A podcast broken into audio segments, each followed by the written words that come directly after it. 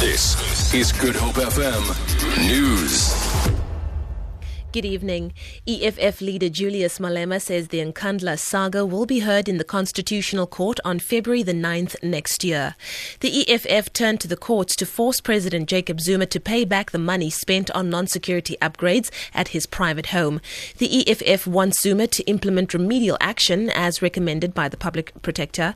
Malema says the presidency and parliament must file answering papers by September the 22nd.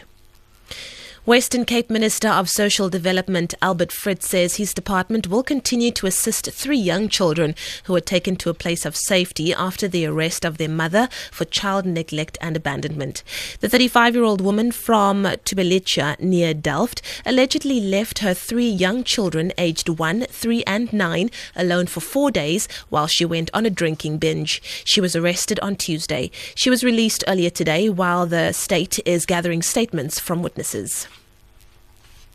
Western Cape Minister of Economic Opportunities, Alan Winde has welcomed national government's proposed 400 million rand investment into the upgrading of harbours as part of Operation Phakisa. He was speaking during a debate in provincial parliament on the state of the province's small boat harbours.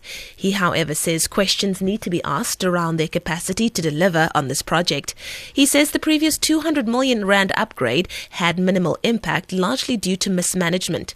He says the province's 12 small fishing harbours can play a crucial role in supporting fishing communities and providing them with access to other economic opportunities. Former President F.W. de Klerk has visited fellow Nobel Peace Laureate Archbishop Emeritus Desmond Tutu in hospital. De Klerk says they had a brief light-hearted exchange. He says Tutu's health is continuing to improve and he now spends more time sitting in a chair. De Klerk says he looked forward to seeing Tutu dancing at his 80th birthday celebration early next year. It's the third time in recent months that Tutu has been receiving treatment in a Cape Town hospital. A special piece of turf to give the Springboks home ground advantage at the Rugby World Cup in England has been christened at the Springbok Museum in Cape Town. The grass is being grown in soil drawn from all 14 South African rugby provinces. The sod will be taken to the UK in a special tray and the turf will be the last thing the players' boots touch before they run onto the field. Their first game is against Japan on the 19th of September. Former Springbok wing Breyton Paulse says the grass will motivate the players. You uh, play away from home.